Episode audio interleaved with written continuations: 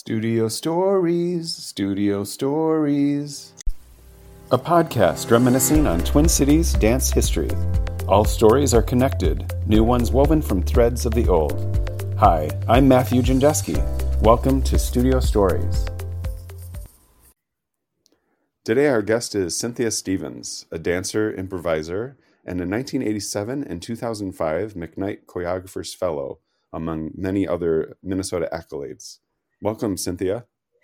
Thanks so much for having me, Matthew. It's it's just been so wonderful to have this opportunity to reflect on my dance life. So I, I really feel honored to be part of this series. Well, this is really exciting for me as well. Much of what uh, I'm going to be asking you is like I have little memories of you, knowing that you danced with um, Judith Howard for some time with the Flying Sisters Dance Theater.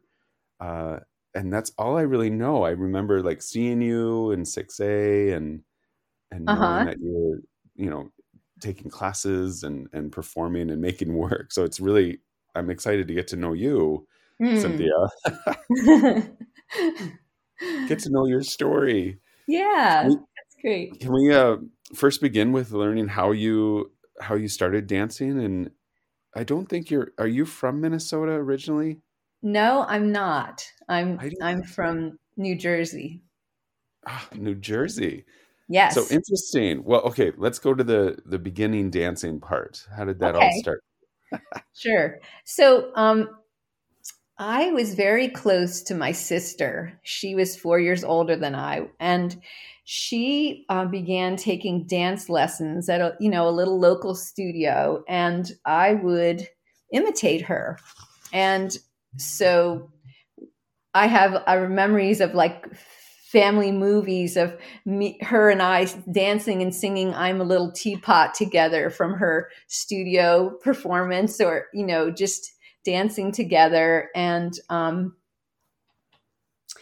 i grew up in a suburb of Philadelphia, and this was the dawn of the sh- of shopping malls, and um, Ursula Melita, who had a dance school in Philadelphia, um, and she directed this youth ballet company, Ballet des Jeunes, opened a branch in the Moorestown Mall, and so my mom started taking my sister there and i started taking ballet lessons when i was five.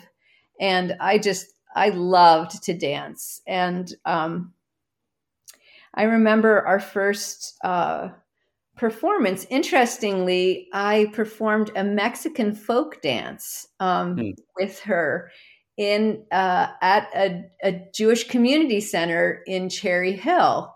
And um, this doing this interview it made me reflect there was uh, an influence that there was uh, a latina ballerina who was one of the faculty.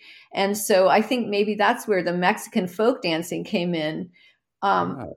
and so this was you know it seemed like uh, in my limited view like this kind of little dance studio, but really she was um, she had a really a big vision about dancing for us, and um, she choreographed this ballet called The Snow Queen, and it was based on the Hans Christian Andersen story. And um, she would take us to many places performing, and I had a couple amazing performance experiences um, oh, I was must have been about 10 or 11, we got to perform the Snow Queen at Lincoln Center in New York City. Wow. And yeah. and um, I I just remember how beautiful it was, you know, like all the little cubbies and wood, you know, beautiful backstage in this huge theater. Yeah, it was quite something. And then another summer, um, there was this outdoor amphitheater in Philadelphia called the Robin Hood Dell. And I don't remember what exactly I danced, but we got to perform with Eugene Ormandy and the Philadelphia Orchestra.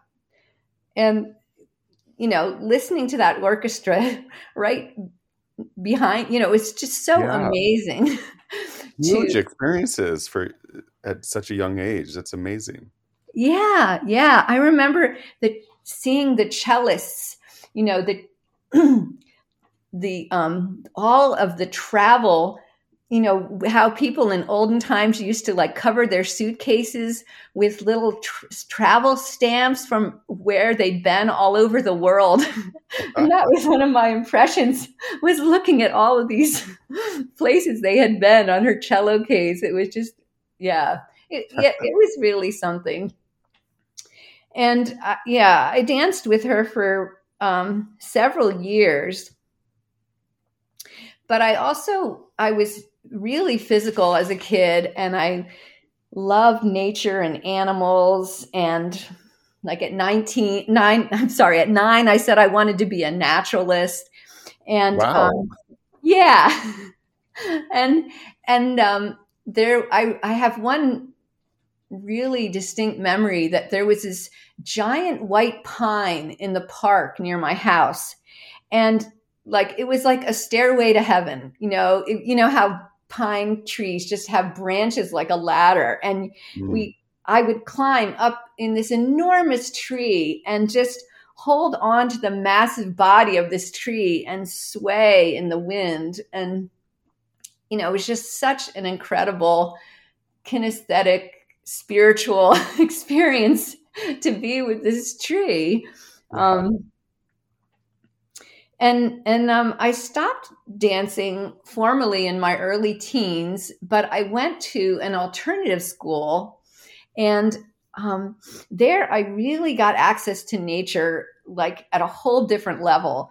We went backpacking and bicycling and canoeing, and we had classes in bird watching and astronomy. Like we'd go out in the Pine Barrens, which is this kind of wilderness area in and just lay and look at these incredible starscapes and yeah and and um eventually i found my way back to dancing um just on my own that i would put on my point shoes and dance around at school for my gym credit oh, that's great. yes. Uh, I mean, because it was like, you know, the pull, even though I had left dance, it was like the pull, you know, to go back. And what's so crazy is I remember when I was about, you know, I had grown up in this paradigm of, you know, you are a ballerina and you just train and, you know, you train. Mm. And from a, an early age, if you're going to be a dancer. And I remember I must have been like 16 years old going to the Pennsylvania Ballet and sitting in the dark and weeping because I thought I was too old to dance. Oh You know, gosh. yeah, it was just, but luckily, um, you know, I I found other ways into dancing again. Um, I went to Rutgers University. Um, I graduated early from from high school, so I was really young. I was kind of like a deer in the headlights um, when I went to school, and I. Um, but I managed to have a, a roommate, Janelle, who had friends who were dancers, and so my first way back in was uh, dancing in some modern dance pieces of, of students' work. And I also remember taking a master class there from Murray Louis. Oh gosh. Yeah. Yeah. And, and but I, I thought the Rutgers was too urban. And so I transferred to the University of Wisconsin at Madison to study ethology, animal behavior. and luckily, you know, unknowingly, I have come to a university that was a bastion of dance. You know, it was one of the first dance programs in the United States um, that was founded by Margaret H'Doubler. And that really broadened my horizons of dance. I mean, it's kind of wild when I think about all of the forms that I got exposed to. I, I took modern dance classes. Um, I studied with Claudia Melrose, who had trained with um, Alwin Nikolais, and I learned technique from her and improvisation and composition. But also, like, I took Japanese fan dance, and then an amazing experience was um, this man, FX Widaryanto, who was a court dancer from Java, came one summer and the University of Wisconsin had a, a gamelan, like, you know, a Javanese orchestra of bells and gongs.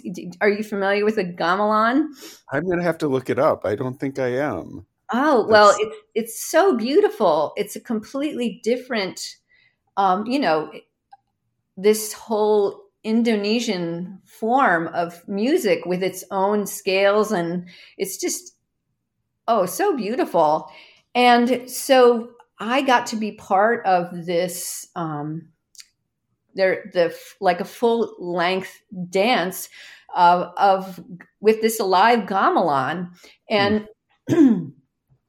we had to get dressed up. I remember it took us like an hour and a half to dress being wrapped and wrapped in this fabric and putting on these elaborate headdresses and everything. It was really magical. And um, yeah, and and then also another funny thing that happened there was I took con- I started to take contact improvisation.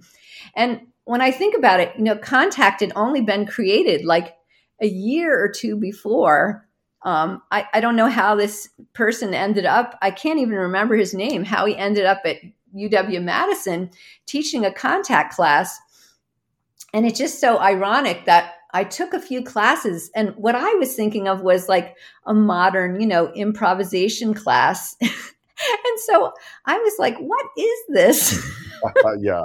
I just didn't like it. it's just so funny because later on that became, you know, such an important form to me. But, yeah. you know, I got to experience it so early on in the, you know, the life of the form. Um, yeah.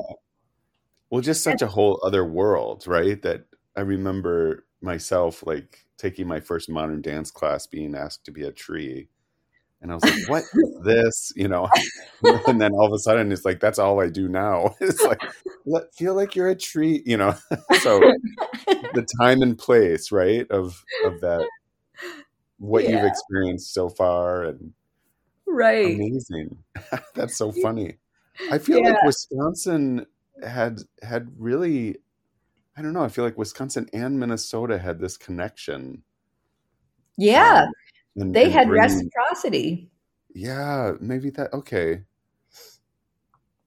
Yes, and in fact, that's how I ended up in Minnesota. that um, in the fall of 1981, Denise Gross, who was a dance friend of mine at UW Madison, she was from Minnesota, and um, so she invited me or said, "Let's go to this dance festival in Minneapolis, and um, it, Nigel Redden at the Walker Art Center was putting on the New Dance USA Festival. Oh.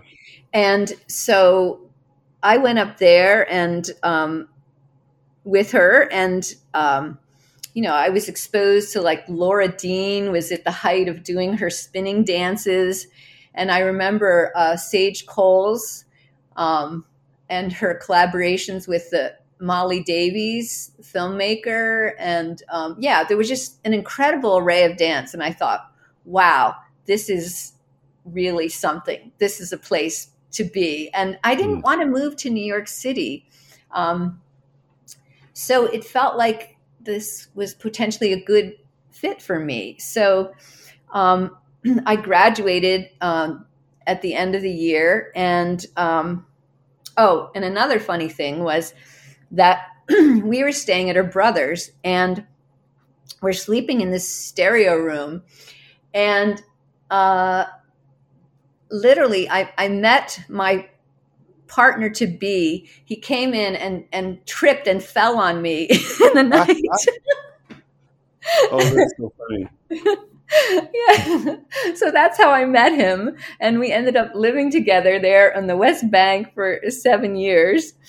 So, um, yeah. So I, I moved to Minneapolis in January of 1982, which is like 41 years ago to this month. And I drove up in this blizzard with my dog Isis. Ah. And yeah, the West Bank was such a, a lively scene then. And, um, you know, the Southern Theater was um, kind of in the beginning, like kind of the nascent phase of, of what it came to be. I remember um, when I arrived shortly after, I think like w- within a day or so, I went to the Southern and saw Ben Kreilkamp and his group doing God's Dogs.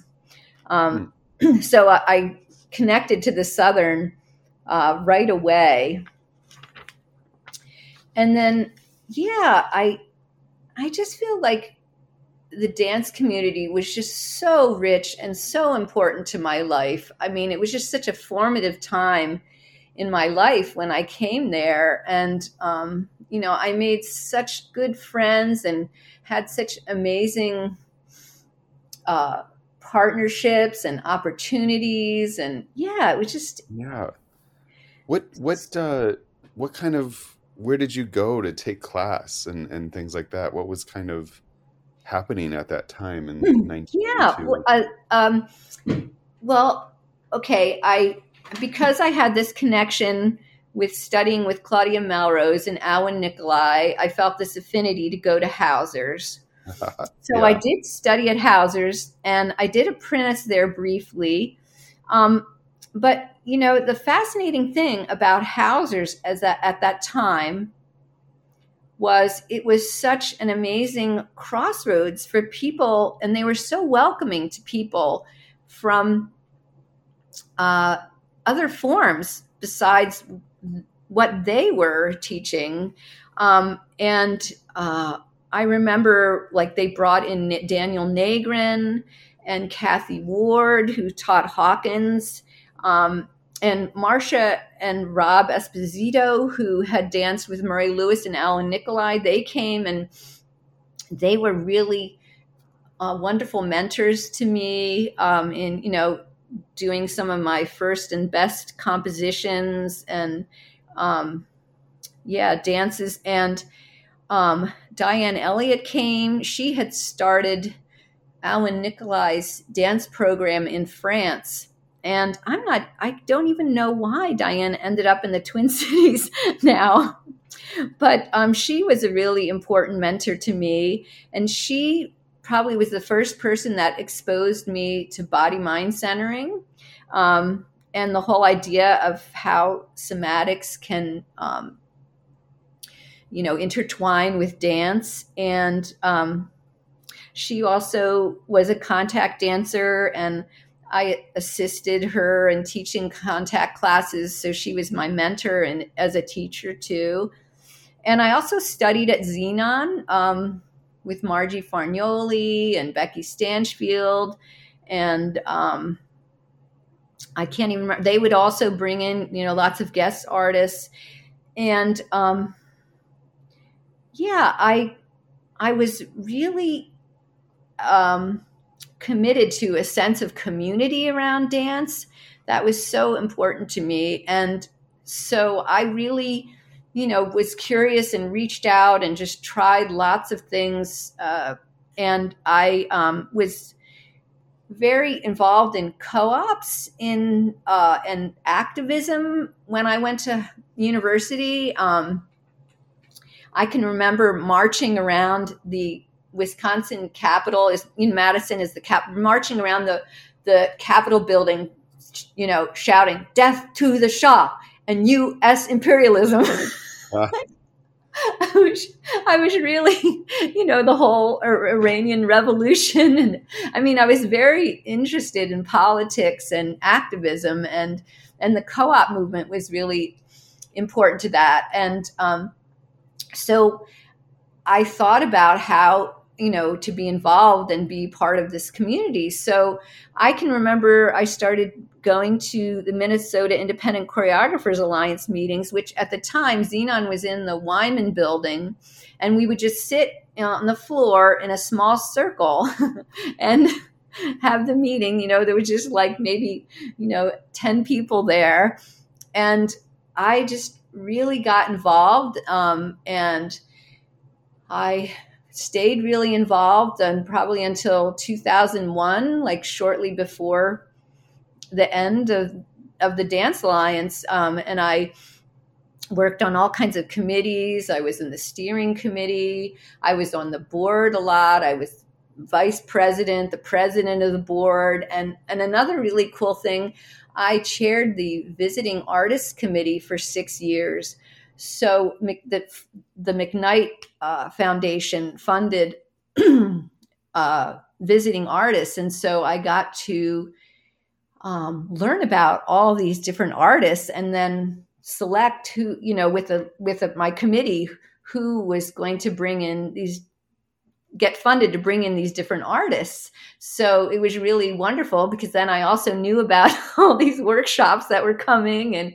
performances yeah. to be seen and and I just tried I tried the whole time I just always tried to see other people's work and all the artists that would come from out of town um, you know I would go to a couple performances every weekend I just you know really wanted to know dance and know my community and be connected to everyone. And that's so um, important. And uh, that's a long time as well to be with MICA into the Dance Alliance as well. I think that that really, I don't know, did so much for the community. It's so great to hear of your involvement with the visiting artists because there was so much happening at 6A and like more of a national scene that was happening here. Yes, yes.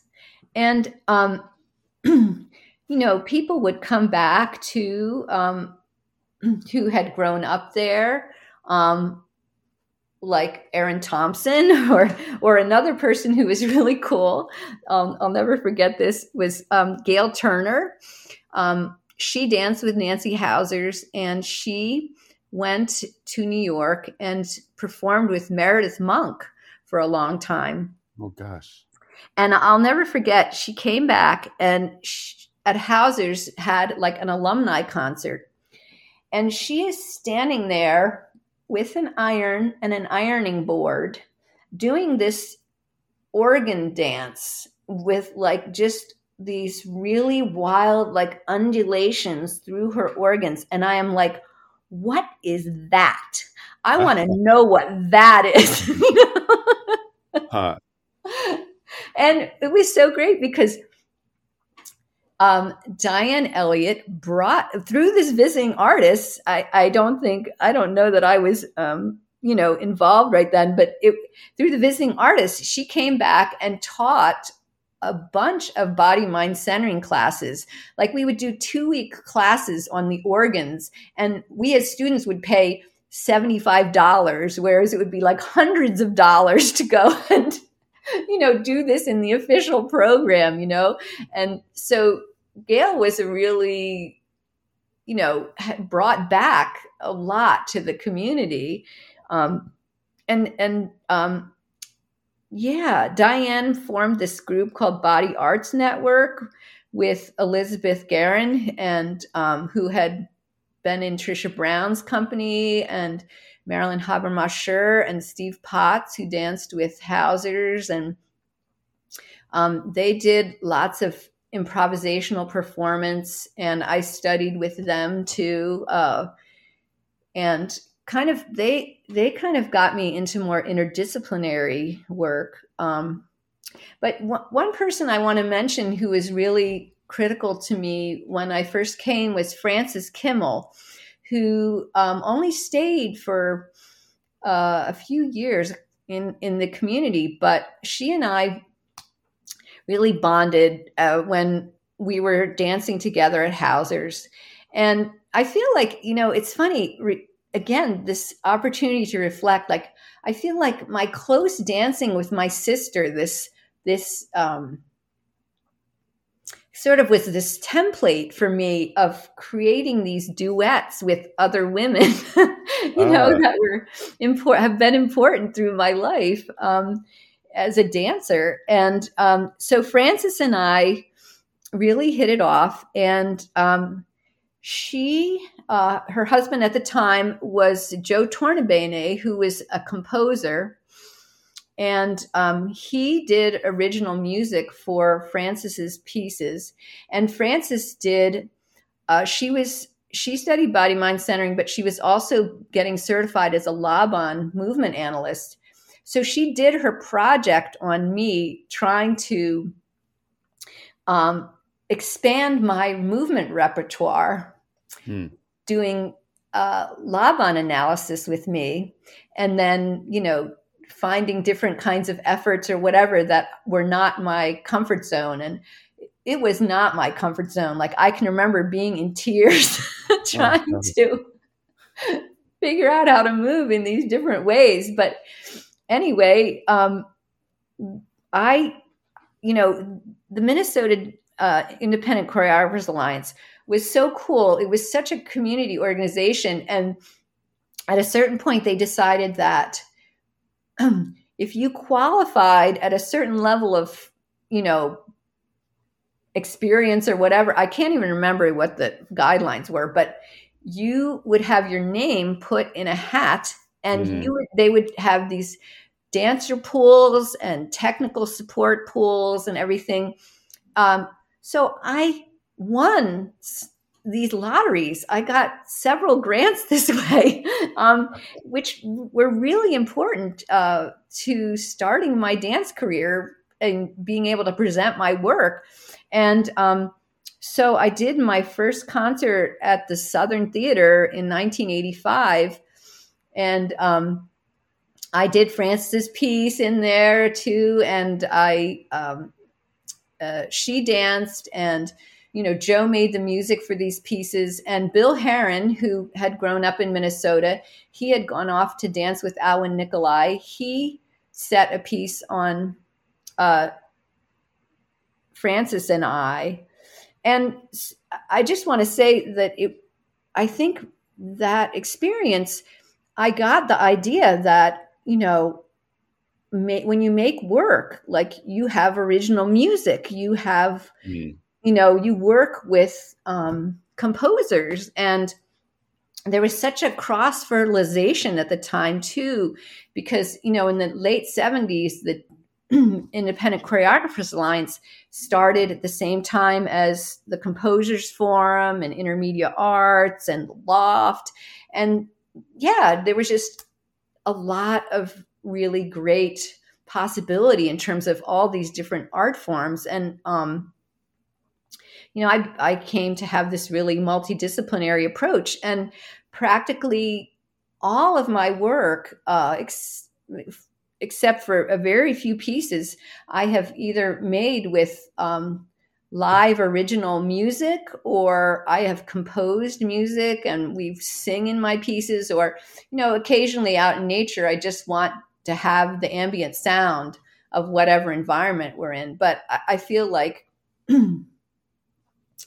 you know, early on, I, I came to have appreciate that um, I also that I don't need to dance to music. Like I really had a sense of I want to structure my dances and create my dances with their own sense of mm. um, development and and um, so yeah, I would sometimes you know early on like make music by splicing things or whatever but but also that there was the opportunity to work with um, all of these composers and um, so the the next really big piece that i did uh, the next year i mean i i made concerts every year of some sort it was really incredible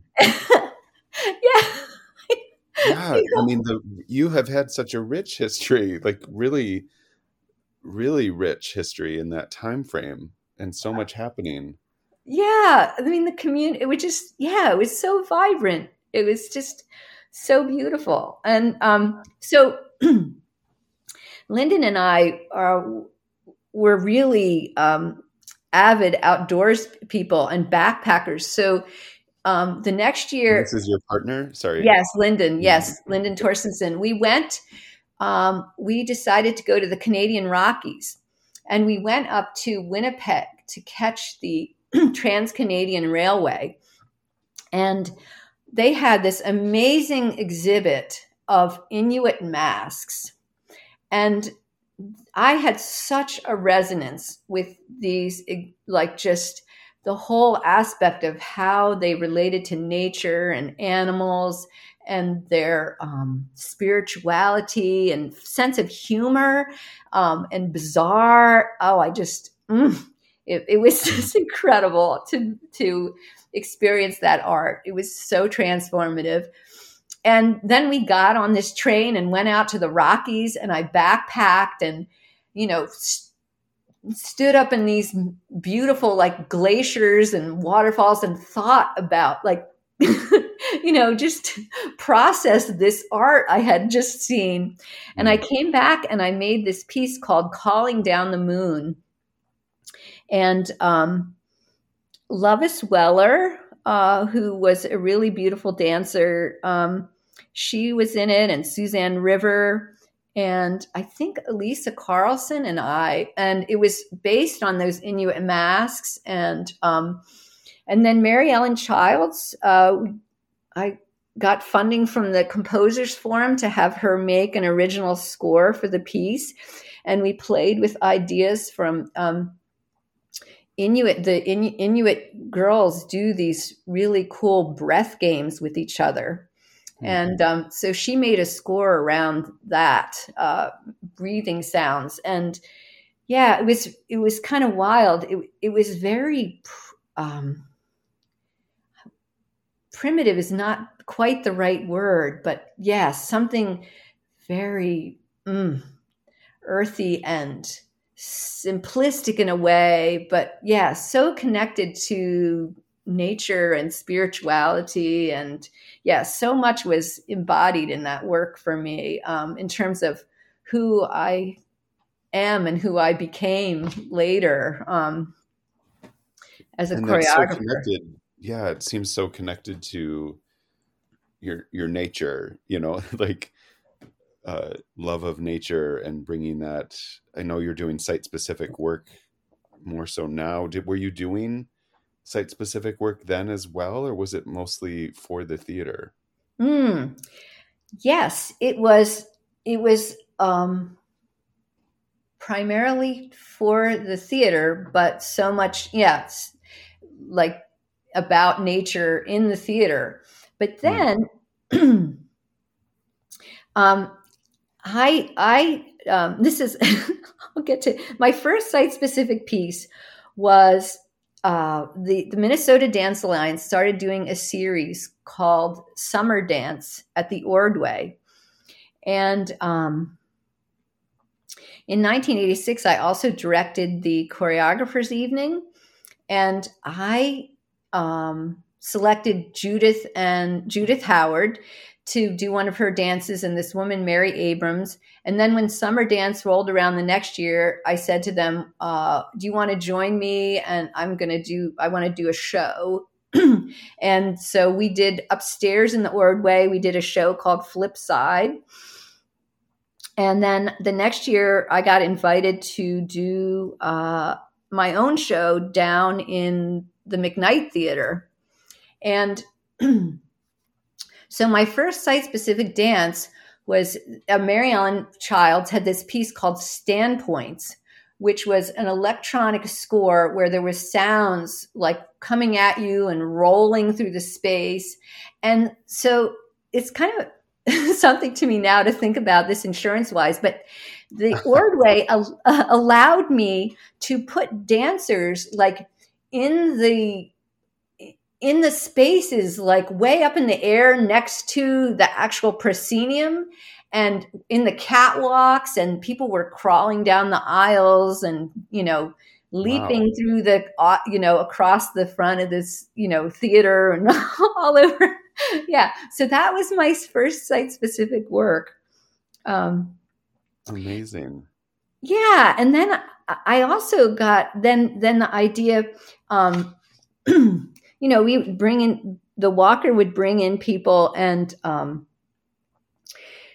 Ann Carlson, I, she's a dancer and performance artist from New York, and she did an animal series and so you can, of course, from my end, see the connection. But she she saw one of Mar- Mary Childs do a, a performance of the score for my piece, and somehow she got the idea to invite me to assist her. Uh, she in. so for the first anniversary of the Walker Sculpture Garden, she did an inside piece, and then she did a piece uh, I think nude on a horse in this, and I remember for sure it was on a horse in the sculpture garden. And so I, that was kind of my first exposure to doing site specific work outside, even though it was this very, um, you know, manicured and yeah, yeah. sort of man-made space, but it was still really incredible. And then the next the next year, I got um, the Minnesota State Arts Board had a residency program, and it was so. It just I don't know. I, I just feel so lucky and so grateful for these things. I got to go to the Headlands Center for the Arts which for five months they would send Minnesota artists, and then there were artists coming from different parts of the US and around the world to do residencies there. And um, we were like right near the water at the mouth of the San Francisco Bay, and there was these incredible cliffs.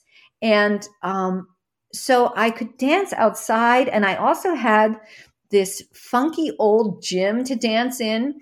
And I also volunteered every week at the Marine Mammal Center, which was in the same valley. And I would um, work with injured seals and baby seals that had lost their parents.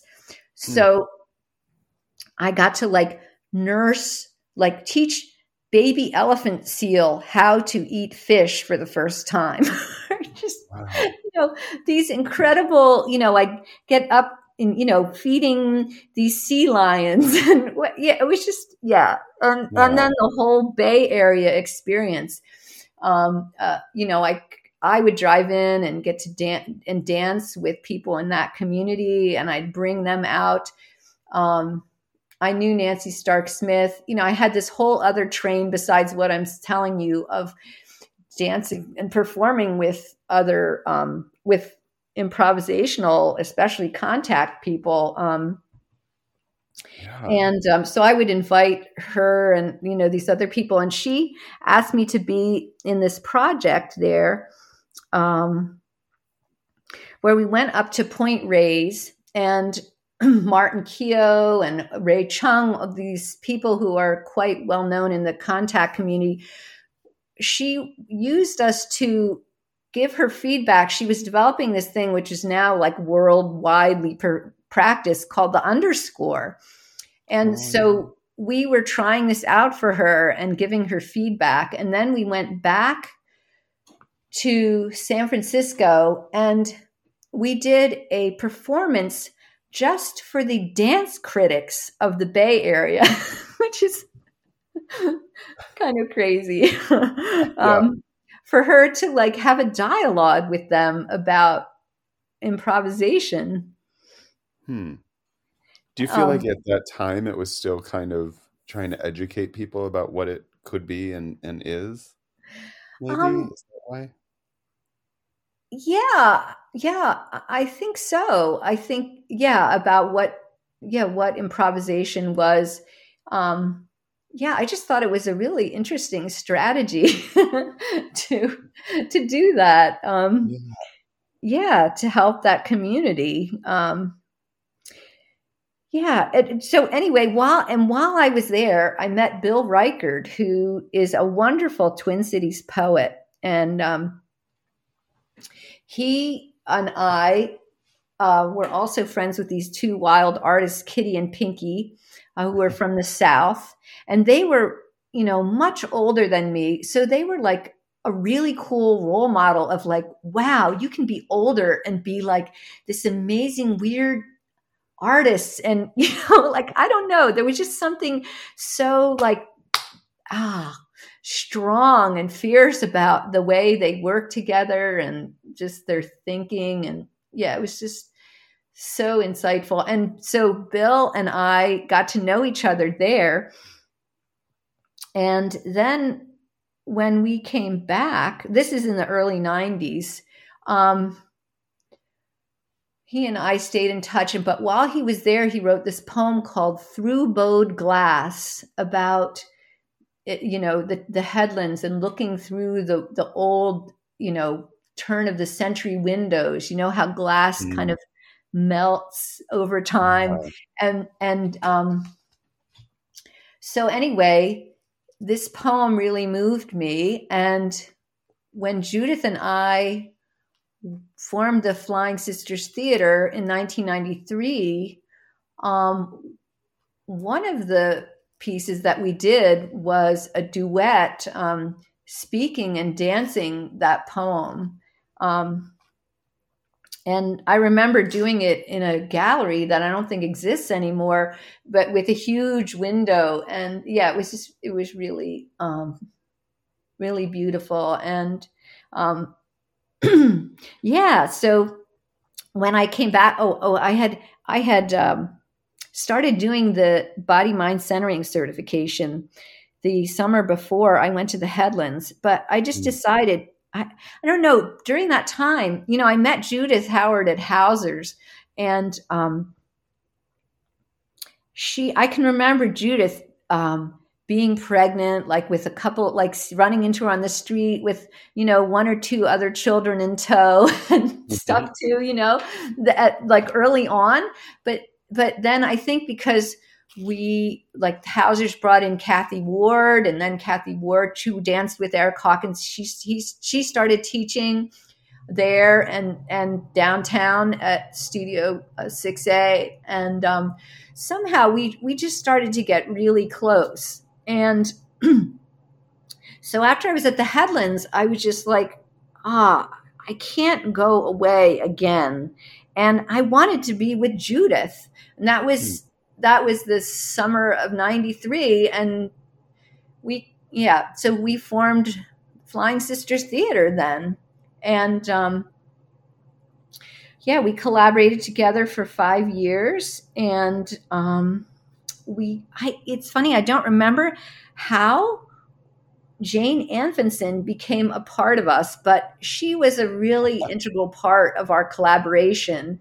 And she was uh, she played electric violin and but she was really open to being physical. So we actually like choreographed her into some of our dances um, and she was oh, you know played in so much of our work. And our first concert um, i think judith referenced this when when you uh, interviewed her um, our first piece that we made was this collaboration of improvisation called Two Bodied Woman.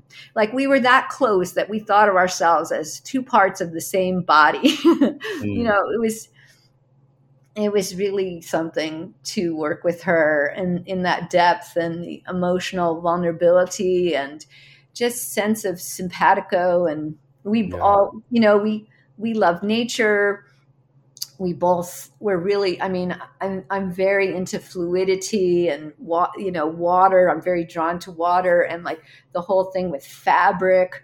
Um, we did another evening length piece at um, studio 6a called wrapped.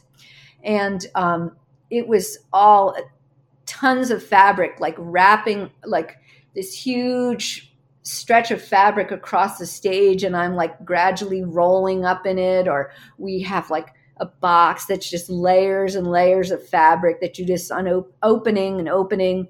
And and then we had this stage set. Mary Claire Lowy O'Brien was another integral part. she was an amazing costumer who worked for many, many companies uh, in the Twin Cities. And she made this we had this we had this giant curtain and she made uh, she pieces of clothing and we had like different signs underneath with uh, you know different kinds of things we wanted to say. And um, it had a curtain with a slide coming out of, of it like this incredibly elaborate set. And um, and you know but all fabric. And then david uh, jane left the group by then david was inside one of these compartments the he was in the drum set all wrapped up in blue fabric. Part of the dance was like unwrapping him and oh, and him laying with an accordion on stage under sheets and just subtly moving this accordion like breath. And you just see this subtle rising and falling under this fabric. I mean, yeah, we yeah, we we had so so much um, of a synergy as a partnership, and uh, yeah, that was yeah our sense. I, yeah, Cindy, that's what I really remember of my time here. I moved here in '89, and I just felt like the two of you were inseparable. Whenever mm. I, I was like, "Who are these two people?" and making so much work together and yeah, I, I, just have such memories of the two of you and your hmm. relationships. Mm. It's really fascinating for me to hear. Again, this is why I love doing these studio stories. It's like how much more history there is, you know, through Hauser and all the work you were doing. I mean, my my notebook here is like full. I'm flipping pages and writing down names and things that you're sharing. Like you really have this wonderful ability to to go into the like what you're making and the all the names, your memory. My goodness. Yeah, so there's so many wonderful people here. Um, you know that that some didn't didn't stay for very long, but you know really left a mark on me. Um, and yeah, shape the community. Um, How is it that you you ended up leaving? Mm. And when was that? I I I left in 2007 finally.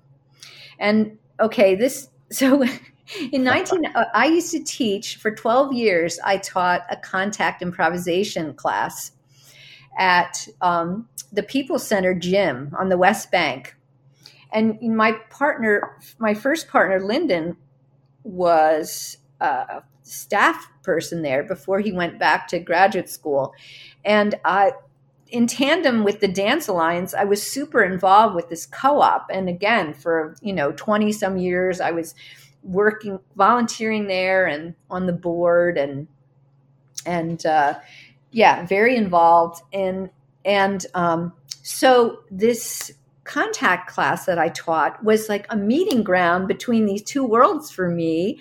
Um, where professional dancers and then community dancers and then a lot of people from this co-op came and studied improvisate contact and improvisation and somatics with me and so my i met my husband that way he oh. came as a student in 1995 to get his doctorate at the university of minnesota and um, he had studied modern dance and contact in philadelphia and so, yeah, he came to class, and uh, that started our romance. Um, and but he he went away uh, to Europe, and I stayed in the Twin Cities. Uh, he yeah, after he finished his doctorate in 1999, and um, anyway, I. Um, I kept making work, uh, and eventually uh, I got pregnant and we married. And I, um, by this time, I don't know, I keep through my life, I keep going in and out of um, duets. And you know, finding forms and then going back to doing solo work. And so after we Flying Sisters ended, I went off and started doing work. And oh, I did a sorry, this is a long, long-winded answer to a question. Oh, when no, did you leave? but, um, I I want to tell you about this. Some of these works that were really integral to my my life uh, as an artist, and so um, anyway, I taught a site-specific dance making class at the University of Minnesota, and it was a, a, a piece on the um, geothermal. It was an engineering building. It was a geothermal engineering building. So I did a piece there, and Bill Reichard came, and afterward he said we should make a piece together. So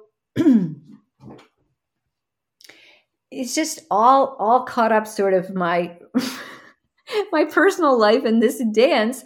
But he and I started making this piece uh, about Leonora Carrington, and and I had gone into the bookstore in in in uh, St. Paul, and I had seen a cover of this book by Leonora Carrington, and on it was one of her paintings. The book was called The Hearing Trumpet, but this picture was of a giant woman with a cape and like all of creation is flying out like coming out of this cape and it was made such an impression on me and here unbeknownst to me bill reichard actually had a print an original print of one of her works and he loved her so we like found this meeting ground of this artist mm.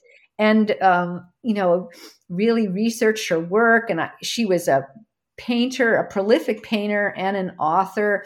And so we decided we were going to make this piece, uh, Leonora's Dream, and it was kind of pairing different stages of a woman's life with different elements of nature. And so um, the first piece, the first part of it we made in 1999, I made with Arwen. And Arwen and I then started working together. She danced with me. I had I eventually called this group that I started to form in situ, and we stayed together for I don't know. She danced with me for over a dozen years, I think, in my different. Oh my gosh! Wow. Yeah, and Megan Flood, and um, yeah. So we this piece, the first one was called "Are You Serious," and it was like teenage fire and it was but it was through using wolf behavior hmm. And it was this crazy like we were just it was so wild. Elisa carlson did this wild narration of that bill made of uh kind of has we're s- sort of like going off the edge. And um and and Arwen and I is this like wild thing where we're crashing into the air with each other or like we're we're um, exposing our necks to each other and like yeah just all of that wildness of like you know hormones and fire um and yeah it was yeah, so I, I, really formed a bond with Arwen, and then somehow, you know, little by I got money. We did a section of the dance, kind of a, a four, four shadowing of the dance. Um, I got a grant from inter or commission from Intermedia Arts to do a piece with this woman, uh, Jean Humke, who is a visual artist, and we were we danced on the roof of the Intermedia Arts building. Developing this first section about like the you know youth or childhood. And i had i lived in um, Bryn, the bryn mawr neighborhood so i was near Wirth park. So we started staging this in Wirth park. And the one of the most incredible uh, parts of the piece was called um, what was the name of that section? Anyway, it was uh, Bill made this libretto or lyrics, and I composed the music. And we got on chest waders and we stood in this gorgeous swamp. And the piece combined bird calls and like Elisa Carlson has the most incredible range. So she could like throw these super high, beautiful like renditions of sort of based on bird calls. anyway, that we we did this whole chanting, singing piece in this swamp that was um, really also another aspect of my work that I started developing a voice as a really important part of my performance. Mm-hmm. And um, and yeah, I, we were going to do this performance in 2001, but I got pregnant and we're working on it, working on it. And finally, it just became obvious that I could not jump in the pull, this, pull this off more from a standpoint of exhaustion. Yeah. Um, so then I, um, we did it, but we did it the next summer when when Seneca was about seven months old, and unbeknownst to me, I was no, yeah, I think I was already pregnant with Simone, my mm-hmm. second child, and um, so anyway, uh, long story short, I just keep working with my dancers and develop in situ but i'm i start going back and forth because jean-luc gets a job in iowa. Oh, um, yeah. So i was having to go back and forth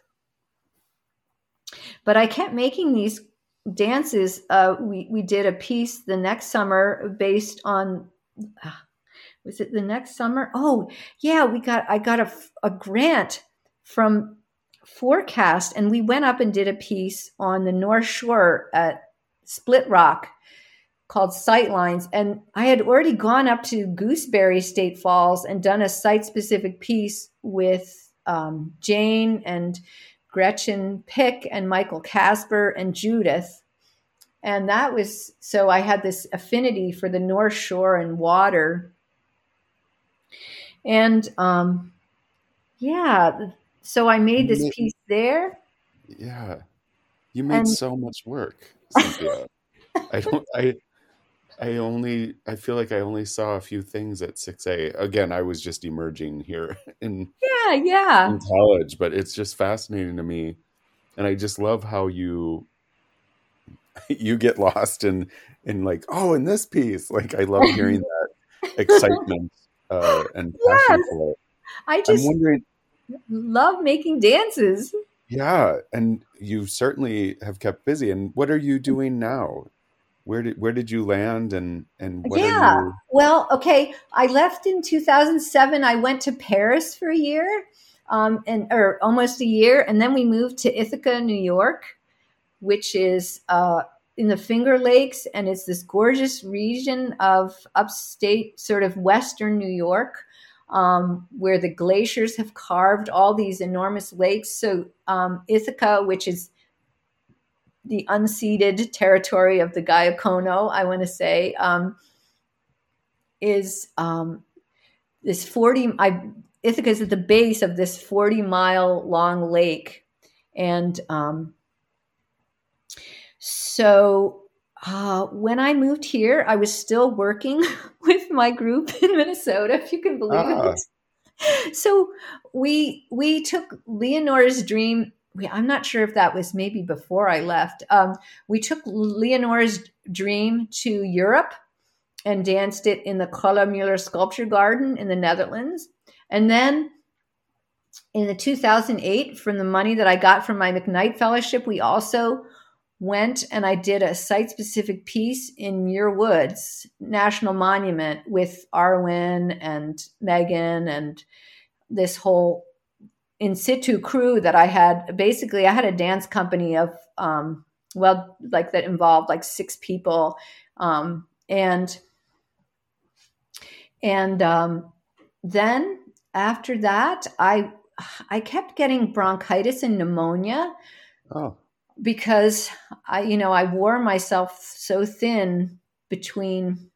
I don't know, Matthew. I, I as a as a word to younger people, like I feel like I got these money and these opportunities, and I kept on wanting to feel like I have to stretch this money to the max. So mm. I'm going to do everything myself. I am going to be the travel agent and the arranger for everything, you know, for going to Europe. I am going to, you know, do all this publicity. I'm going to do all this. Well, you know, I just, I wore myself to the bone. Yes, and yes, yes. yes, like at a certain point, I should have made the leap to which you have wisely done to other people can do this stuff for you. and you will be a better artist for it, you know. But but but anyway, we went to Muir Woods and I did a piece in 13 sites around the woods. And um yeah, it was just talk about an enchanted forest. That is just an amazing experience. I mean, Megan said it touched her. Like she said, it was on par with when her nieces and nephews were born that it was just like such um, a deep experience for her to dance inside of a redwood tree um, mm. and yeah. Uh, yeah and and another cool thing about it was i had a melissa birch dance inside a uh, uh, play a drum inside of a dead redwood. So it was like a giant resonator that you could hear this tongue drum all over the woods. It was, it was, yeah. And and then from there, when I after that, I was so worn down that I just had to take a year off. And I oriented myself by going to the creek. I live near like this beautiful gorge and this creek, Six Mile Creek. That's the water source for Ithaca. And, um, you know, I'm sense of place is so important to me. I feel like basically a lot of the work I make is trying to help foster a sense of like a visceral sense of place for people um, you know, so they feel connect, connected and like in community through their connection to nature. And um, so I made a whole series of pieces there, which was really different for me instead of going to all these different sites to really dwell with um, one place. And uh, um, then, and Arwen came and danced with me, and Sarah Balmert um, made the first group piece, and then Anna Marie Shogren came and wow. danced with me, and uh, like we did, um, we did a film together with another dancer uh, from here, uh, as kind of like uh, I felt like it was kind of a reflection of everything that had come before, and we also took kind of some of that material and performed it at a body mind centering conference in um, in Skid at Skidmore in in New York State, and um, yeah, so I and I've continued to make pieces um, in in the creek. You mentioned uh, when you wrote me small catastrophes. I I started doing site based work with a woman named Julie Nathaniels. Um, she came up through um,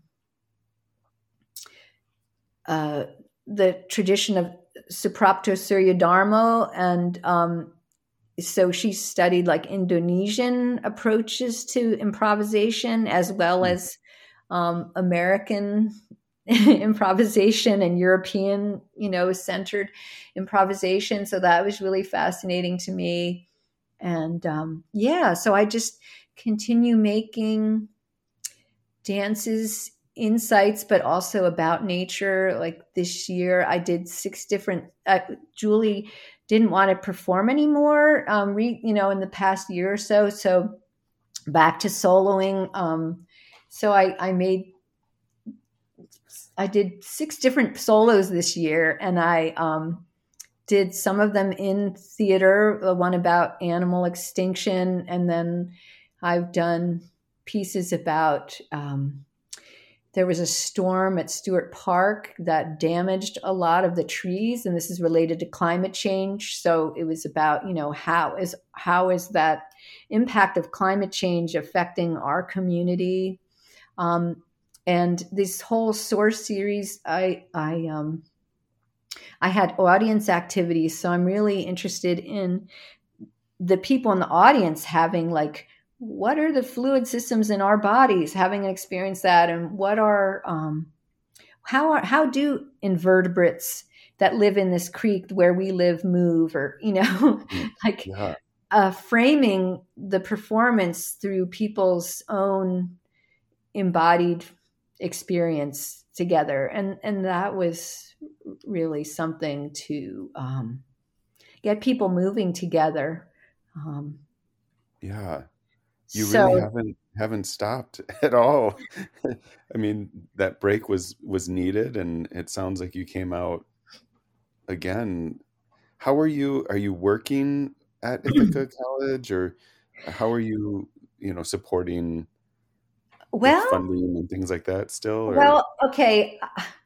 Uh, I it's interesting. This is a small town relative. It's a city, but it's not like I mean moving away, Matthew, you appreciate what an exceptional place the Twin Cities is to be as an artist. I mean, it is phenomenal to be there. And um, it's just not like that here. Um, it's very small.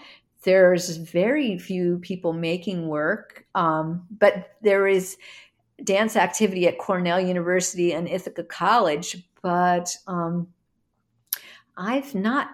I did collaborate with Lindsay Gilmore, who used to be a, a university professor at Ithaca College.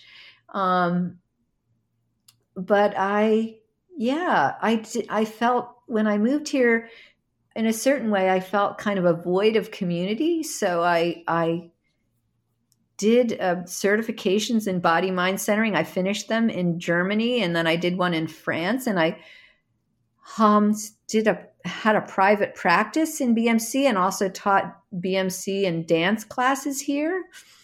Um, but I don't when I don't I don't know. I just when the pandemic came, I couldn't work with people. It was in I do I actually turned my living room and dining room kind of, I had a floor laid. I sort of turned them into a small studio. And um, I couldn't have people come into my house anymore. And I don't know, I just, I burned out on teaching dance. So I just, but I decided I really need to focus on dancing again. That that is really my life. And my husband, I have the good fortune, he can support me. So I just have dedicated this time now. I'm 64, but I'm like, I want to just dance. I'm going to dance as long as I can and as hard, you know. And and the cool thing is that the pandemic has provided this opportunity to reconnect with my friends in the Twin Cities. So I take class pretty much every week with Aaron Thompson. So, you know, after nice. Yeah. yeah. And and I try to take hijack's class or I the dance classes on Saturday at at um at um tapestry is it tapestry? Yeah where they oh, hold yes. them yeah. Yeah and then also just like have connected to people like through movement research online i got to become friends with Eva Karczag.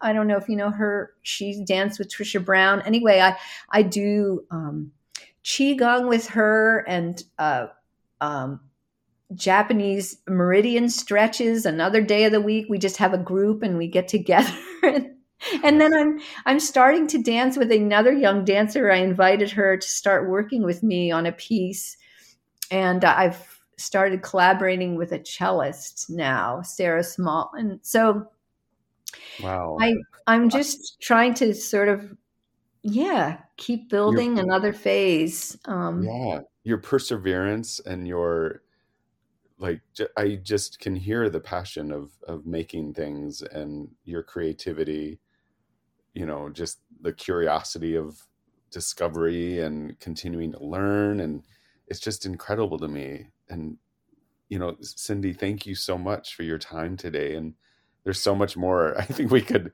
i have so much visuals from you talking that i'm really fascinated and so thankful for your time today and sharing a part of your history.